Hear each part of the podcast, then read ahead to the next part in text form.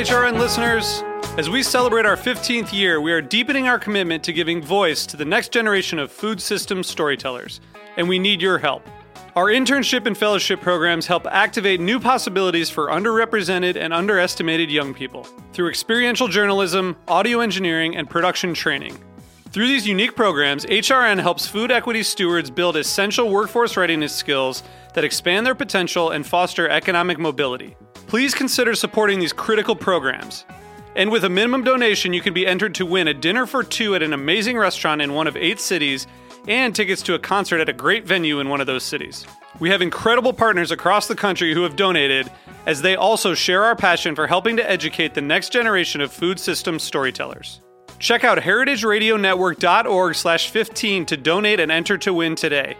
That's heritageradionetwork.org slash 15 to donate and enter to win today. And make sure you donate before March 31st. Thank you. You're listening to Heritage Radio Network.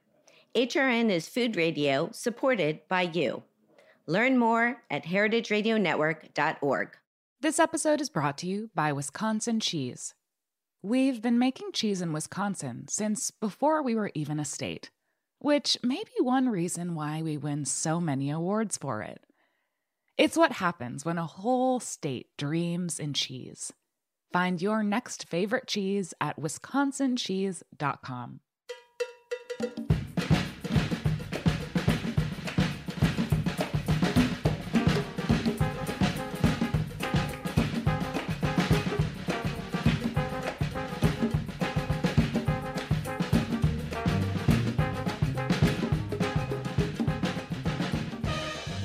hello. Welcome to All in the Industry on Heritage Radio Network. I'm your host, Shari Bayer, and it is Monday, February 6th, 2023. And this is our 348th episode of this series, which is dedicated to behind the scenes talent in the hospitality industry.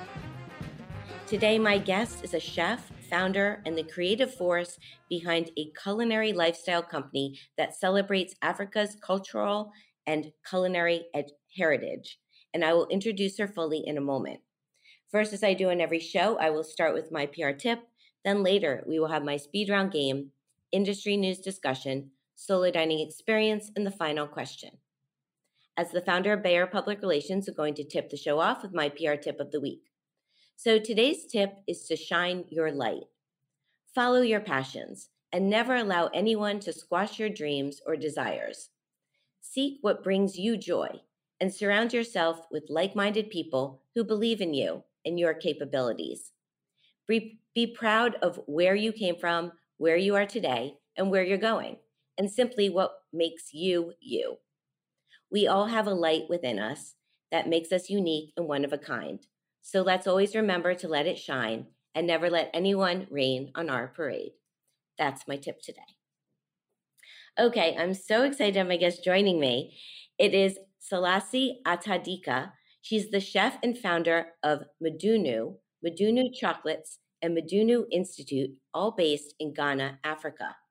After over a decade spent engaged in human, humanitarian work with the United Nations and years of self teaching in the culinary arts, Selassie completed coursework at the Culinary Institute of America.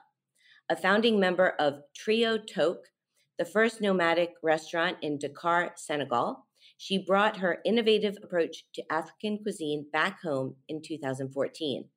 Her food enterprise, Midunu, is a nomadic and private dining enterprise in Accra, which embodies new African cuisine with its favored final course of delectable handcrafted chocolate truffles, which I want one right now.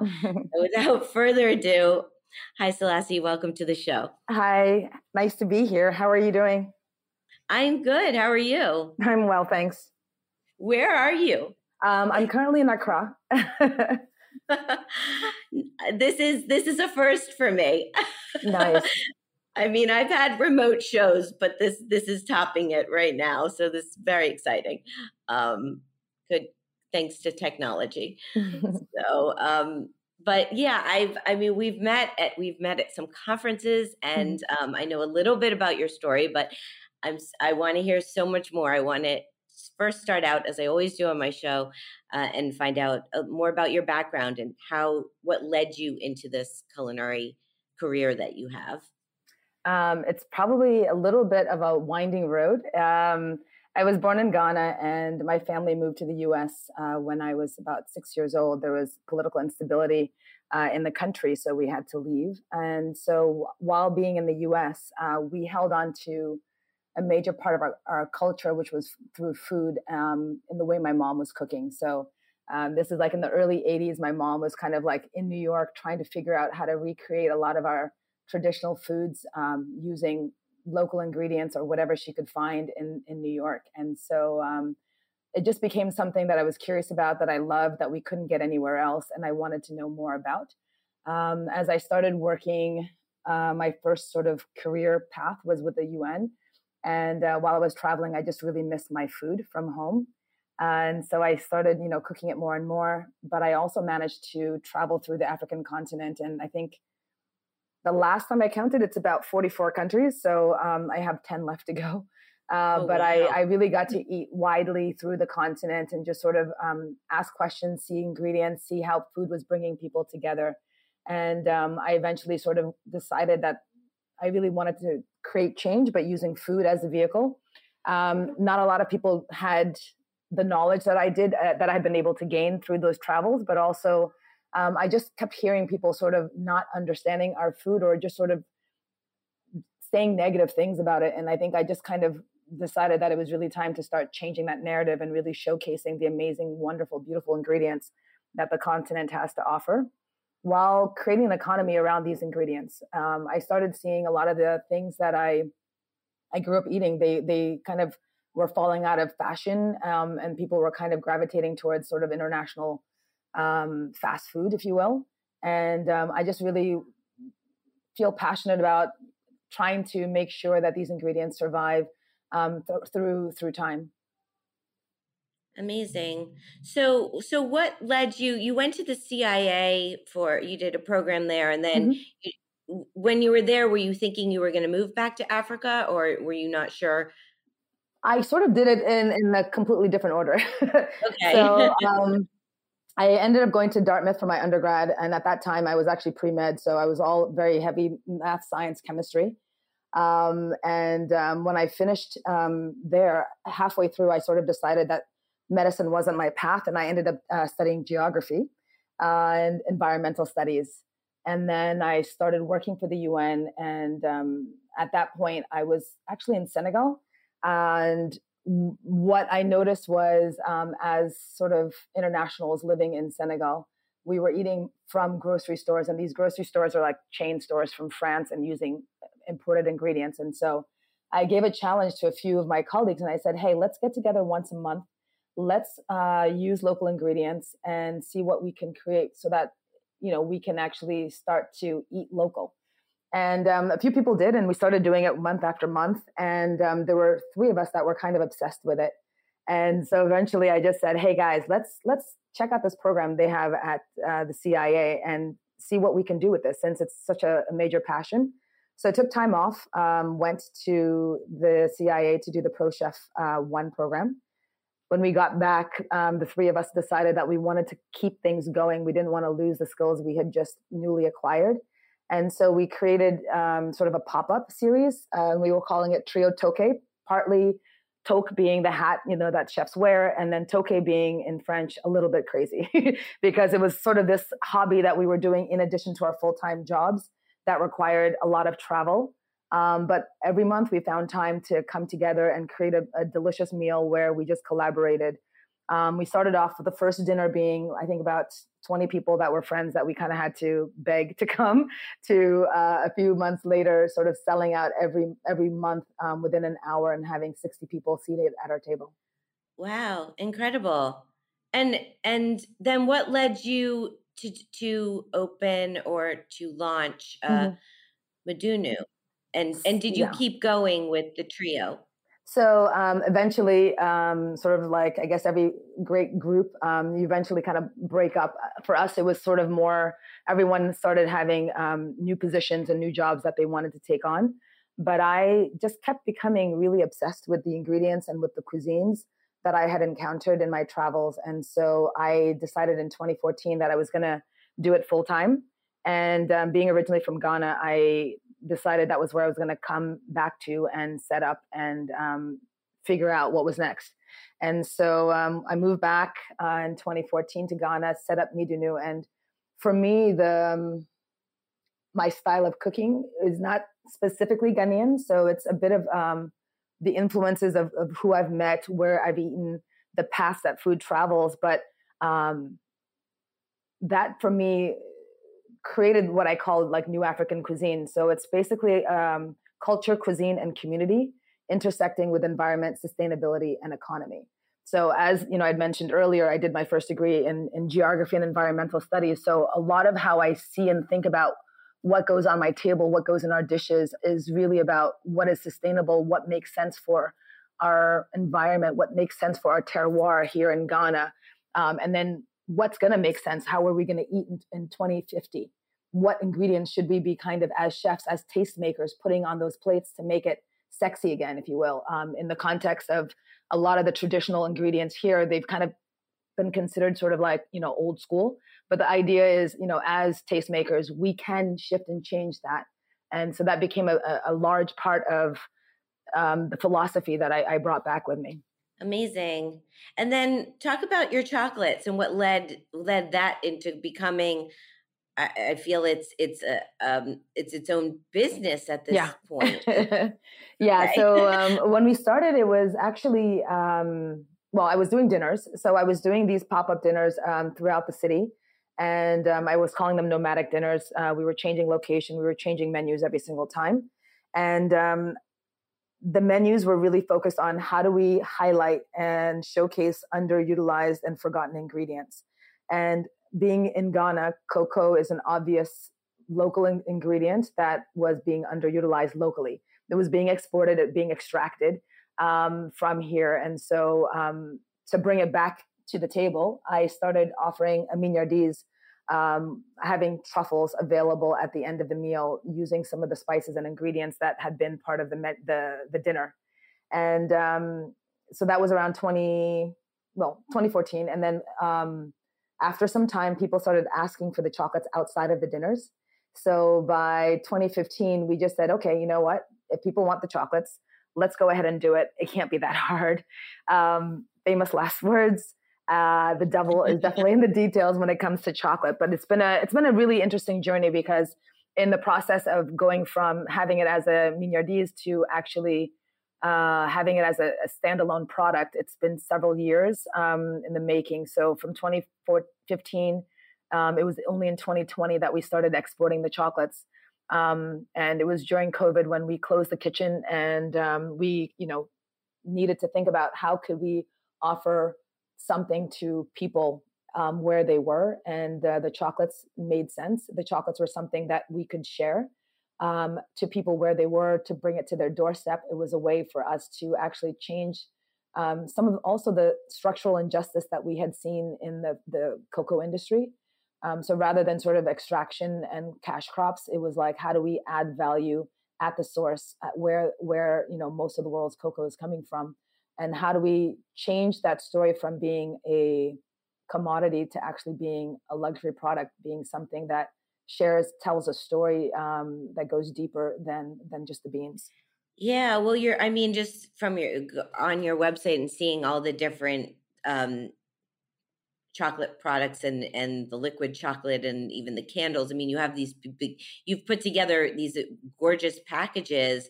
Um, and the truffles i mean it's you've really created such a beautiful business and I am like I'm really I'm such a chocolate lover. I I I will I will be ordering and I wasn't going to I was going to save this the end of the show but I know you you mentioned to me that listeners um you graciously offered listeners of the show if they wanted to uh sample your product on the try it um on their first purchase they can go to your website. Yes, and then um the code is uh industry 10 and so that would give you a 10% discount on um, your first order. And I, I, think for, for me, one of the beautiful things about the chocolates is that most people know chocolate. Most people like chocolate, um, but what they don't know are some of the flavors um, and ingredients that come from the continent. And it's this wonderful platform where you take something someone knows and something someone does not know, and it creates the beginning of a conversation. It's something that's that's um, you know is is is approachable, something that is delicious, something that um, can sort of almost be, if if I can say, like a gateway drug into some of the cuisines on the continent. Uh, so I really spend time to pick out ingredients and flavors that I think um, will stretch people, but also to reintroduce them to them. So, for example, for the collection that we currently have, um, we're using uh, salt that comes from Southern Africa. It's a Kalahari desert salt. So, it's actually salt that's harvested from underwater lakes. And so they bring that out and then it's sun dried and then the crystals come up. And those crystals are the ones that we're using in our salted caramel. Um, there's an ingredient called um, dawa dawa, and that's something that is a, it's a fermented African locust bean. And so that's a traditional ferment that comes from the Sahelian parts of West Africa. We put that in the chocolate because it has gorgeous chocolate notes um, that are accentuated in the chocolate. And um, it's just a, a, beautiful way of sharing some of these stories. Another one being, for example, Prekese. Prekese is um, an Ark of Taste uh, product that comes, you know, from the slow food movement. Um, it's an ingredient you find in West Africa, but it's endangered, and um, a lot of the areas where these trees exist are being deforested. So we're trying to use it as much as possible to to get people engaged. Um, so it's not just the flavors that I think will be new, um, but some of the techniques that are being used are also new. So we do a lot of smoking in West Africa, and personally, I kind of think it's the the sixth flavor. You know, sort of like going beyond sort of the classic five. I, I propose that we add, you know, smoked to it. Um, yeah. And so um, what we've done is there's a traditional method where we smoke water, and I've used that to smoke cream that we've used in the truffles. So it, like it really, um, I think the chocolates are sort of a, beginning of a conversation about just learning more about the continent and our culture, our cuisines, our techniques. Um, and I've also found little ways, um, the designs you'll see on the chocolates also introduce some of the textiles and patterns um, from around the continent. Some of them are like handmade textiles that you'll start to see in, in, in fashion today, but you kind of don't even know where it comes from. So uh, we share all that information in, in the little booklet. We have a QR code that kind of helps to break down where the items were sourced, where the textiles or the designs are coming from, um, and what in- inspired some of these flavors. Wow, I love it. Yeah, I was going to ask you for examples, and you just went ahead with it. it was perfect. Um, and I agree. I agree with you with the smoky as a category, or yeah. you know, as a because it, it's. I don't know. I've had some unique experiences with like a smoky non-alcoholic drink and mm-hmm. and it's like it it just stands out in my mind as being so special because it it does add its it's it's like its own it's its own entity yeah so um very cool. So I have a couple questions for my last guest, and I'll ask one now because it, seg- it ties into this. Um, on episode 347, I had on Jack McGarry. He's the managing director of The Dead Rabbit mm-hmm. in New York City. And one of his questions is Can you talk a bit about the ethical, ethical nature of chocolate production and how things are developing and changing? Yeah. So um, I think when we talk about chocolate, the first part for me is sort of the the, the system in which uh, cocoa is is processed and harvested, and and um, how money goes back into the system. So you know, the cocoa farmers. Uh, I think I haven't checked the latest stats, but the most recent ones I've seen is something like two percent um, of the value of a chocolate bar is actually going back to the cocoa producing country. So we're talking about you know cocoa farmers that are taking major risks in terms of growing the product, processing the product. So, for example, in West Africa, I'll speak specifically about Ghana. The cocoa farmer is hand plucking every single cocoa pod. And then they are opening each one up and then they are mixing and fermenting it um, on their smallhold farms. So they're taking plantain and banana leaves and they are opening up the, cocoa pods and then covering it up and then allowing it seven days to ferment then they have to sun dry it. So when we think about the amount of labor that goes into that uh, production, yeah. that's the beginning of the process. That's a huge part of the work that has to happen. And they're getting, you know, 2%. Um, and so those are some of the questions that we have to ask ourselves. In Ghana, the the average age of a cocoa farmer is between I think 55 and 60 years old, which means that no new people are going into the industry, which means that it's not a sustainable livelihood, which means they're not making enough money. So we should be asking ourselves if we want cocoa and chocolate to be sustainable, how much should we be paying cocoa farmers? Um, you know, and it's not necessarily only about consumers paying more, but it's also about what is the how is the industry structured? Yeah. You know, where do we put value? So that's um, one one part of it. I think that um, the other one is is how are we? I mean, I think that's that's the major question, and that's one of the ones that we sort of grapple with on a day to day basis.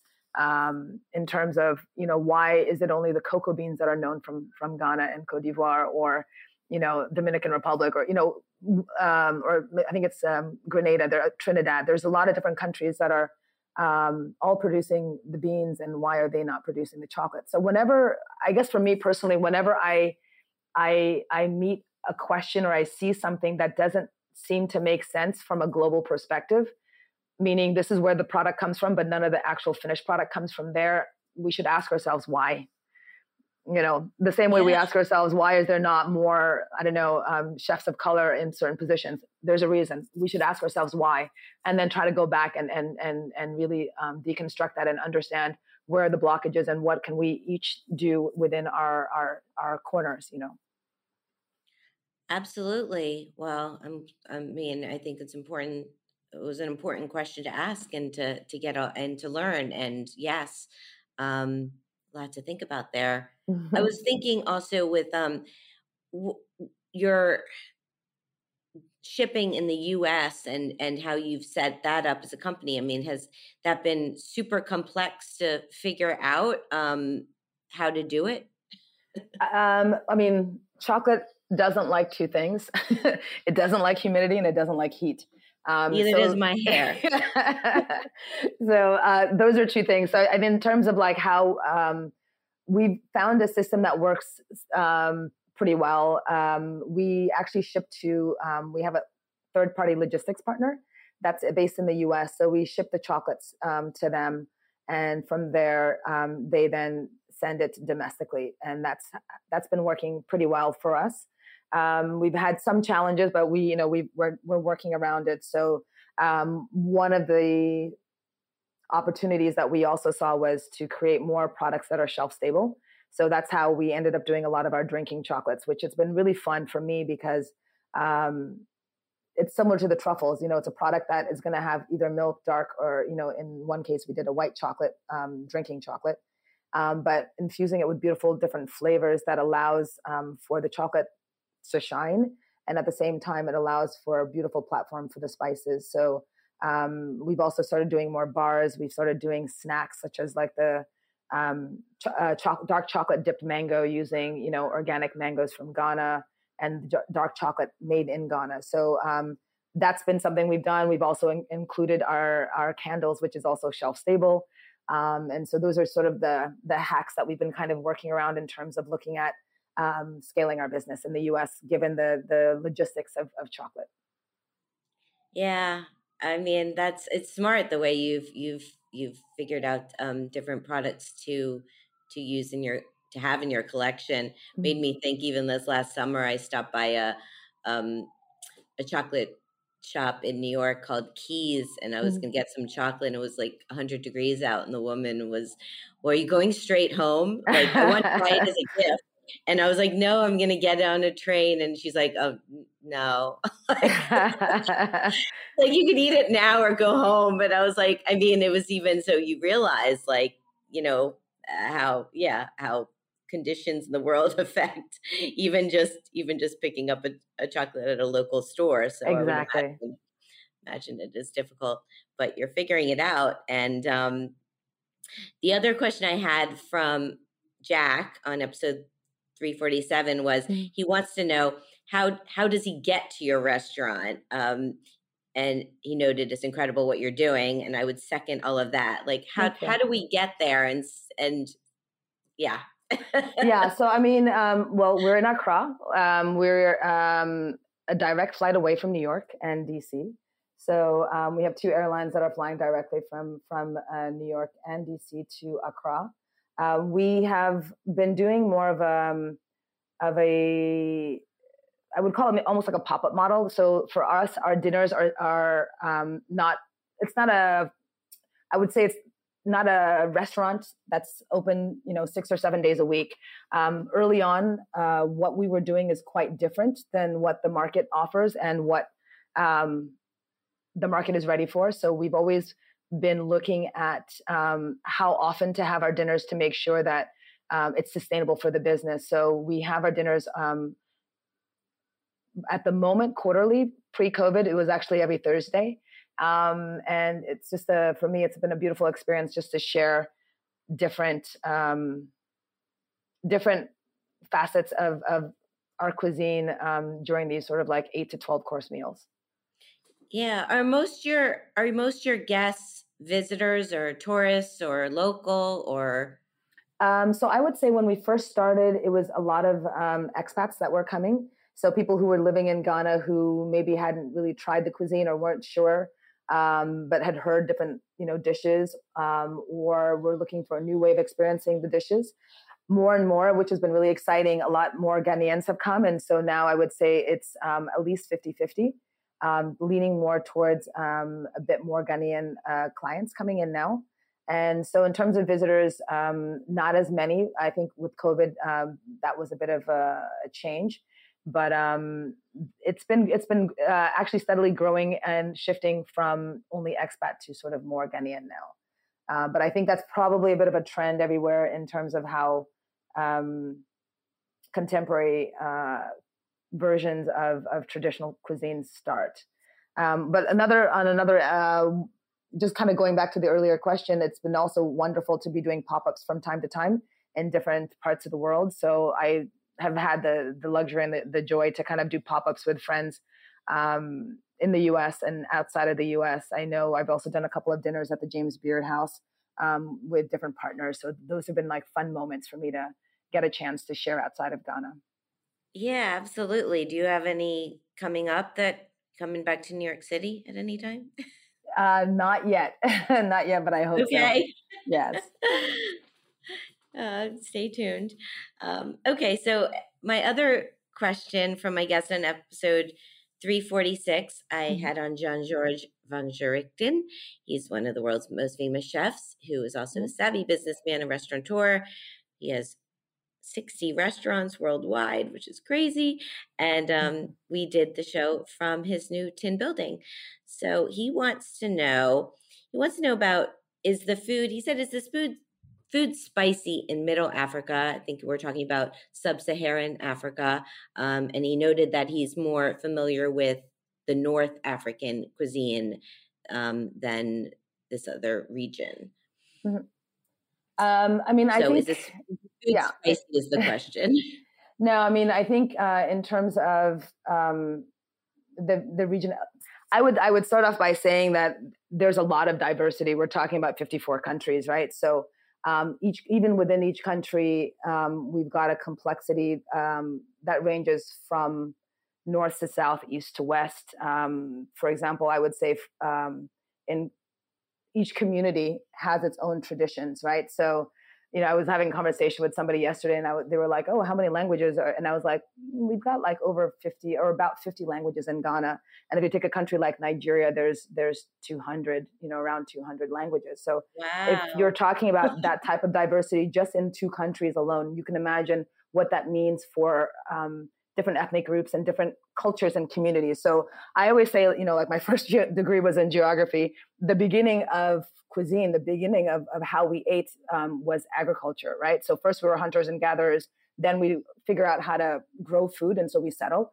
So how we settle and how we settled eh, and how we ate in community tells you what happened. So that's the first layer is kind of like we settled and based on our geography, we ate what grew where we were. So as you move across the continent, some ingredients are similar, some are different, but our preservation techniques, our religious beliefs, and some of the other um, taboos and and um, practices um, come into play. So um, it's hard to say. I mean, West Africa is what I know the most, um, but I would say we tend to have slightly bolder flavors.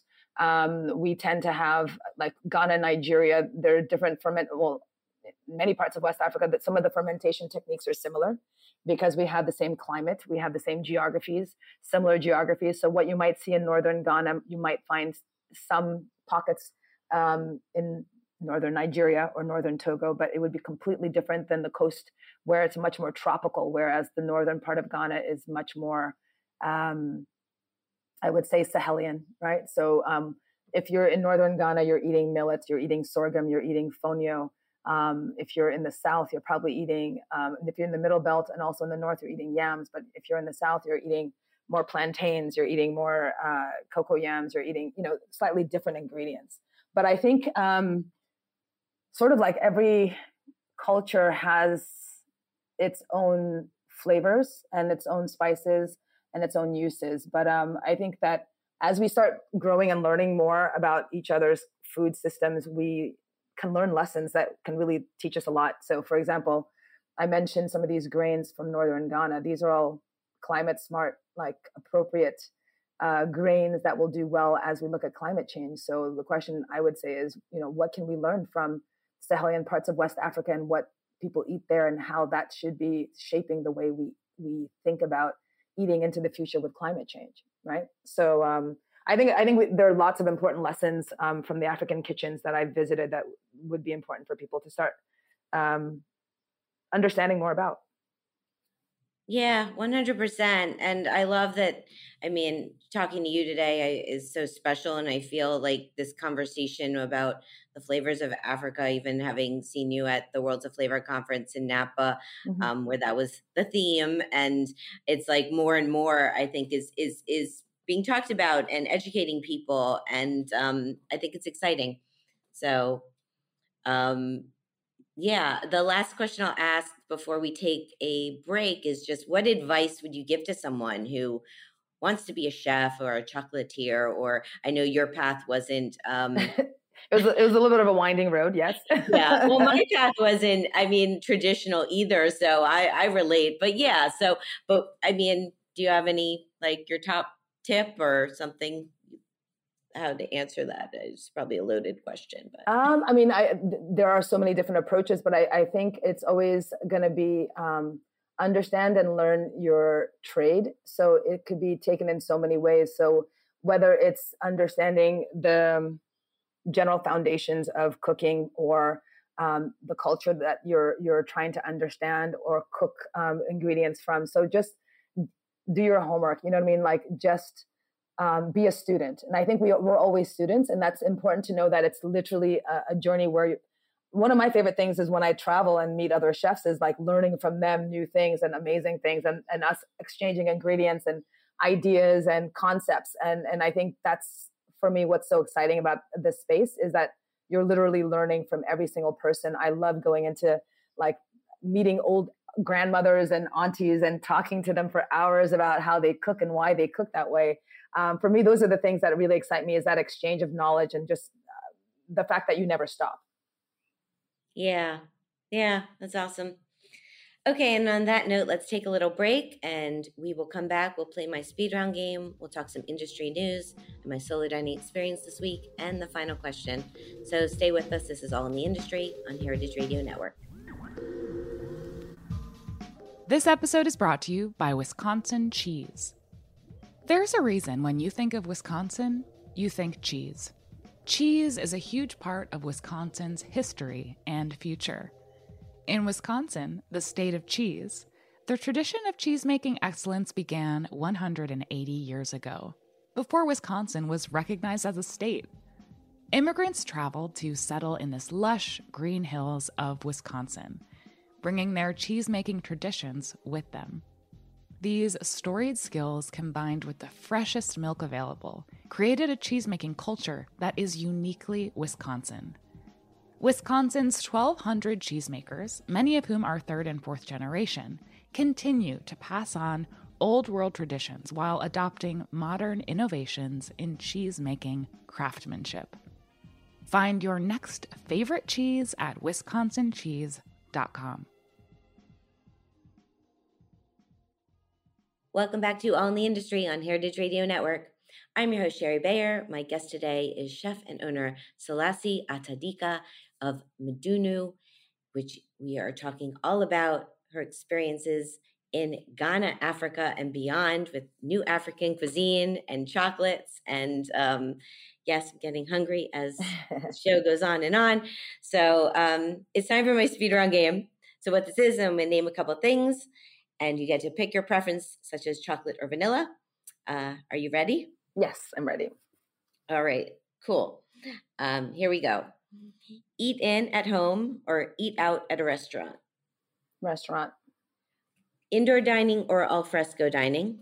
Al fresco dining. Wine, beer, cocktail, mocktail, or champagne? Bubbles. I'm going for the champagne. Oh, bubbles. I love it. Okay. um, tasting menu or a la carte? Um, it depends. Um, tasting menu if I'm alone, a la carte if I have friends, so I can try everything. okay, I like it. How about small plates or large plates? Small. Communal table or chef's counter? Uh, communal table. How about tipping or all inclusive charge? All inclusive. Cool. Okay, a few more. I have um, hot chocolate, coffee, or tea as far as what you like to drink. Uh, a combination of hot chocolate and tea, actually. It's tea with cocoa nibs. Ooh, that's a first, and that sounds delicious. I, I don't know. I have to try that. Okay, white chocolate or dark chocolate? You did mention white chocolate at one point. Yeah, uh, dark chocolate. Okay. Um, that would be mine too. Two more. I have cheese plate or dessert. Cheese plate. In Manhattan, Brooklyn, or Ghana. Uh, it depends on the season. Winters will be in Ghana. um, yeah, I would I would choose Ghana. What What are the seasons? How are they compared to New York or the states? Um, I mean, it's um, it's pretty tropical in Accra most of the year. We have, I for me, I see five seasons. Um, we have right now the end of what is Harmattan. Harmattan is a season where it's a bit coolish. Well, it's not cool, but it's it's cooler. But there's a lot of dry winds coming off the Sahara Desert, so it's quite a dusty uh, season. But that's Harmattan. That's now. Then we move into sort of um, what I call the like hot season. So it's really um, we don't have rains yet, but it's quite uh, hot um, weather. So it's probably like the peak summertime, probably in the US or in like Florida because of the humidity and stuff. Um, and then we move into our first rainy season. Um, then we have a cool weather, which is um, the end of our first rains, where um, you'll need like a, a shawl or a jacket in the in the in the evenings. Then we have our second rainy season, and then we go back into Harmattan. So those are sort of the seasons that you'll see they're slightly changing, you know, as everywhere else with um, yeah. with climate change. But it's it's been um, kind of those five five blocks of rain, rainy and dry. Um, but it's it's a mix, I think, a little bit of a. They're not sort of there are nuances within the, the rainy season, the dry season. Got it. So I would say if or when I come visit, what month do you suggest? Um, I think if you don't want super hot weather, um, July, August for me is a beautiful time. Um, it's also the time where school is out, and so traffic is not as as intense, um, and the weather is cooler. So yeah. Okay. Almost when you said that with with school being out, I thought you were going to say the opposite. Like it's it's intense. People no, are everywhere. Yeah, you know, we don't have um a, a, lot of the transportation with children is actually not on school buses. So there's just a lot of like, you know, cars moving children back and forth. Got it. Okay. Good to know and fun. That was the game. Uh, always fun to play. Okay. So for industry news, uh, not the not the happiest news I picked out, but it's a reality of what's happening uh, in the world. So, mm-hmm. uh, the first the article I have is in or on variety.com entitled Vox Media lays off about 130 employees, 7% of the workforce. And this is by Todd Spangel. Um, and this is talking about the digital media firm Vox Media, which has brands including Vox.com, New York Magazine, mm-hmm. Thrillist, and in relation to this show, mm-hmm. Eater is a part of Vox, and I think the the the one of the the layoffs that that I was didn't see coming. I don't know if he saw it coming either. Was um, Eater's chief critic Ryan Sutton was mm. laid off, as well as Eater's senior correspondent Meghan McCarron and um, the Vox Media CEO Jim Jim Bancroft said that um, you know this was really these layoffs were due to the economic climate that just not able to su- sustain projects in areas of business that have not performed as anticipated, are less core to where we see the biggest opportunities in the coming years, or where we don't have enough rationale to support ongoing investment and what could be prolonged a prolonged down, downturn. So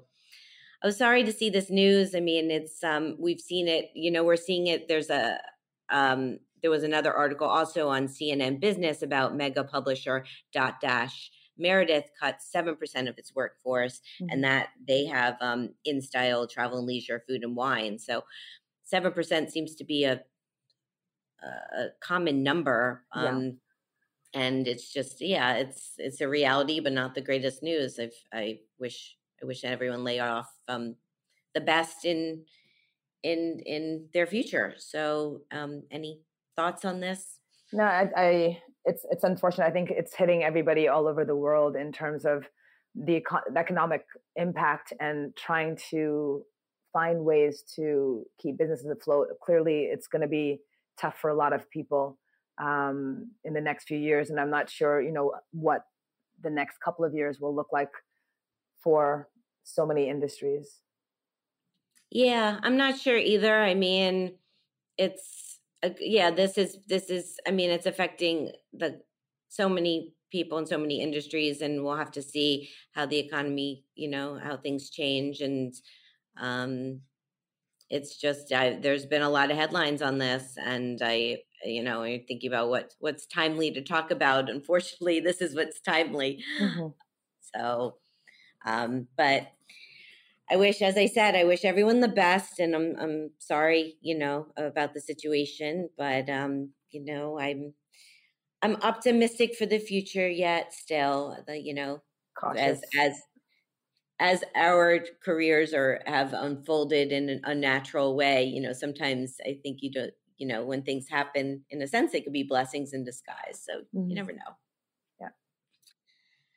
Okay. Um, so that's the news. Uh, I have two announcements. Uh, just again, tell my listeners about Curious Elixirs, who are friends of mine who I've done some work with in the past, and they have um, these amazing booze free craft elixirs and spirits, which are infused with herbs and adaptogens to help you or your guests unwind and improve the bottom line. And they are offering my listeners a free sample box of Curious Elixirs if you go to their website, curiouselixirs.com, and use the code All in the Industry, all caps, and um, you'll get 100% off your first purchase. And this is good for the first 100 people that sign up. So um, check it out. It's a free tasting flight, and Curious has been named uh, two years in a row best non alcoholic drinks by the New York Times. So it's amazing. Nice. And the second news I have is or announcement is about the 14th annual Taste Awards that I'm thrilled that our show here has been nominated for three Taste Awards, including Viewers' Choice for Best Food or Drink Radio Broadcast, Viewers' Choice for Best Food or Drink Podcast, and Viewers' Choice for Best Single Topic Series. So it's time to vote if you feel um, feel like you want to support our show more, we would love it. Uh, you can vote till February 17th and um, go to my All in the Industry Instagram page at All Industry, and um, there's a link in the bio. So there is that. Um, and now it is time for my solo dining experience, which I'm excited to share. I'm excited to share it with you, Selassie, because I think yes. you might find it very interesting. Or I hope so. yeah. so I just went to a restaurant called Department of Culture. So here's the rundown. The location 327 Nostrand Avenue in Bed-Stuy, Brooklyn. The concept it's a tasting menu from North Central Nigeria. The chef is Ayo Balogun. why did I go? Well, I was curious to check out this restaurant that has received a lot of great press and try the Nigerian fare. So my experience, um, I booked this reservation about a month ahead. It's a prepaid reservation that you make online. Uh, I went out, um, just I had my dinner there the other night. It was very cold here. Just uh, out, went out to Bed Stuy. It was pretty easy to get to. Um, the restaurant is 16 seats. Most are at a communal table. There's a, also a chef's counter where I sat. Um, I could watch the chef in the kitchen, and there were four courses as a part of uh, this meal. And um, between each course, chef came out and talked about each dish and his story behind it and it was a really cool experience he took he took a q&a at the end it was intimate it was um, it was great. It's a, a, a, BYOB restaurant too. Just anyone who's thinking of going. That um, I was just I just had water that evening, but um, that's the setup. So what I get? So it's a tasting menu, um, and we had goat pepper soup. We had asaro, mm-hmm. which he explained was a porridge, um, and it had two yams, sweet potatoes, and white yams. Uh, the third course was ayan, which is he said was a pounded yam. It had smoked fish, which was mackerel and spinach, and then for dessert there was dodo adi ice cream with which with fried plantains and vanilla ice cream. So my take was I really I really enjoyed everything, and the pepper soup had this obviously peppery kick to it, um, and it was it was really nice, especially being that it was a cold night.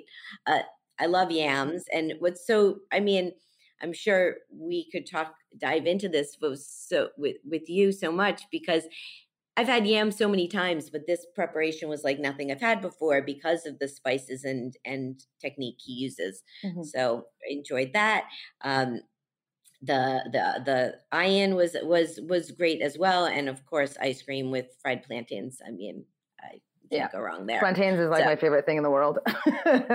yeah it was it was it was great it was really it was um it was a really great experience and delicious and the ambiance it's casual it's like a dinner party at someone's home um, again with a large communal table and four seats at the chef's counter and they have a record player playing tunes and it tight i mean small staff I, there was like three maybe four people running mm-hmm. this whole operation mm-hmm. um, i'd say it's perfect for a unique dining experience interesting tidbit Department of Culture was born out of the Aya Eba pop up dinner series hosted by Ayo, um, who has a coffee shop nearby.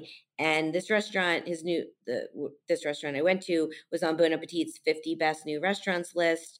And um, yeah, it's gotten it's gotten a lot of attention, I think, for good reason. Mm-hmm. Personal fun fact: um, I was actually the only solo person at this dinner. Everyone was was a couple, um, which I thought was interesting because a lot of times you go to these pop ups. I kind of thought maybe there'd be more soloists, but I was the only one. And uh, just another fun fact about the neighborhood: there's some places nearby I also like called uh, Place des Fêtes and the Fly and Fan Fan Donuts. They're all sort of in this Bed Stuy kind of Clinton Hill area. The cost of my meal was $97.20, and that's all inclusive. Would I go back? Yes. And their website is it's DEPT of culturebk.com. So I'm saying Department of Culture, but it's DEPT as shorthand and same Instagram at DEPT of culture BK.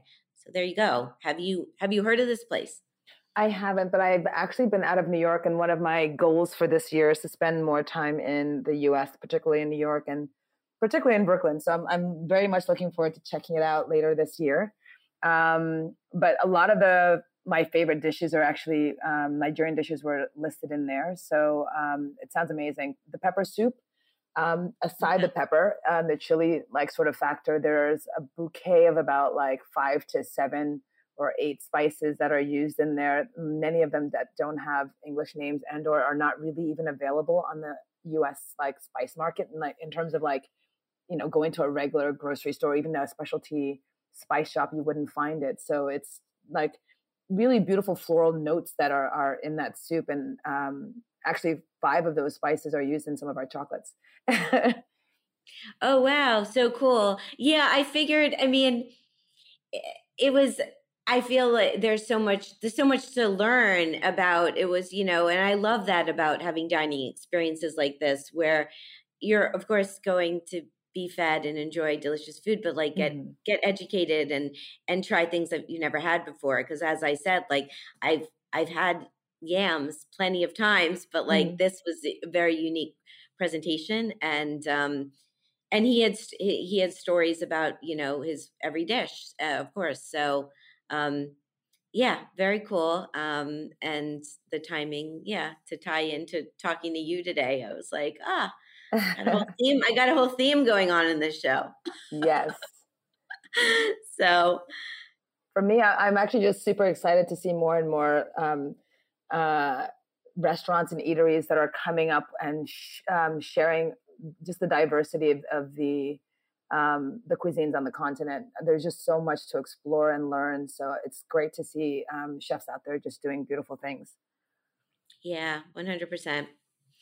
Okay, it's time for the final question. So, my next guest is Rebecca Halpern. She's an award winning documentary filmmaker who directed the recently released documentary Love Charlie The Rise and Fall of Chef Charlie Trotter.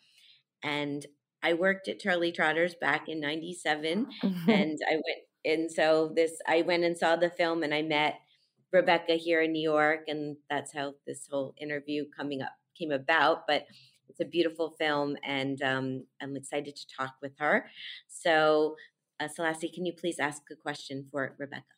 Yes, um, I've been taking a look at uh, the your body of work, and one of the um, the questions that came up for me is um, how do you choose the your subjects how do you what makes for a good story or a good character or personality um, that you you know what makes you want to just sink your teeth into that story cool i will find out um, and that's the show so thank you so much for joining me from it was my pleasure far far away but uh, just a plane ride away exactly And uh, I wish you so much continued success. I'm going to order your chocolates, and um, and I can't wait to have more experiences with you, see you in person, and try more of your food. So definitely, I look forward to catching up with you when I'm in the states um, later this year.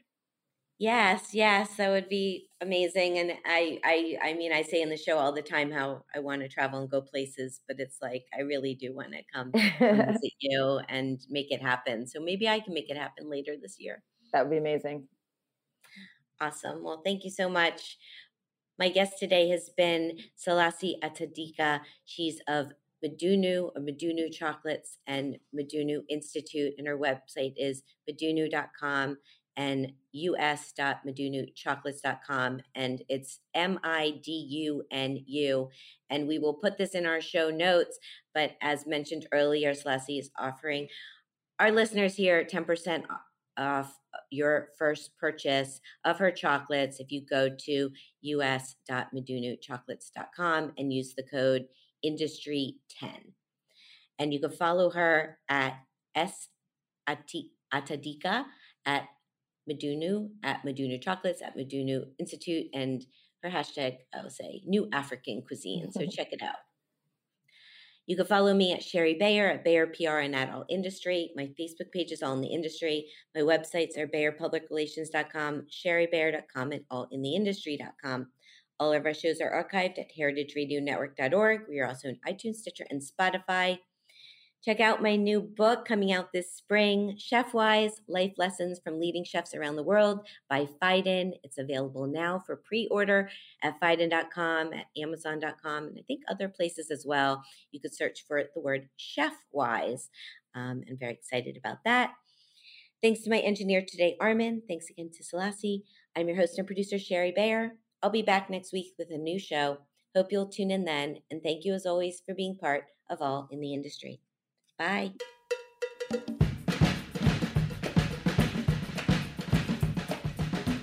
All in the Industry is powered by Simplecast. Thanks for listening to Heritage Radio Network, food radio supported by you. Keep in touch at heritageradionetwork.org slash subscribe.